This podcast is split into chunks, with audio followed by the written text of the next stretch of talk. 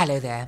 This is Tom Read Wilson speaking to you because I have something rather exciting up my sleeve. My own podcast. It's called Tom Read Wilson Has Words With and combines my two favorite things, language and spending time with delightful people.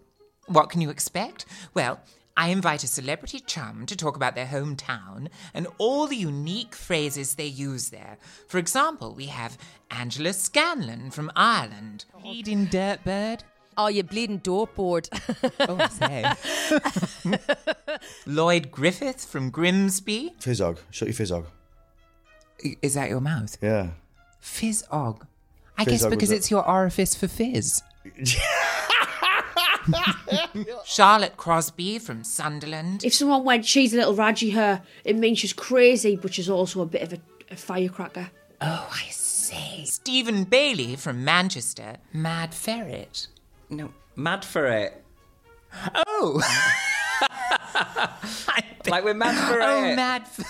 Radzi Chinyanganya from Wolverhampton. So Wolverhampton's got a very melodic sound. Yes. And a lot of people want to do Black Country, they don't have the melody, the goes God, with it. I adore it when you do it. And impressionist Luke Kempner, whose voice can be from anywhere he chooses. Yeah. I don't like Donald Trump, but, you know, there is he's got such a great voice, a great character. It's fan- it is a, it's a great character, fantastic. Great to be here with Tom Read Wilson. We'll also be chatting about where some of our everyday phrases and words come from. I do enjoy a wordy investigation. I must confess, I thoroughly enjoy this podcast, and I don't want you to miss a second. So please do subscribe and get ready for my first episode, a chat with Angela Scanlon, coming jolly soon. Until then, oodles of love.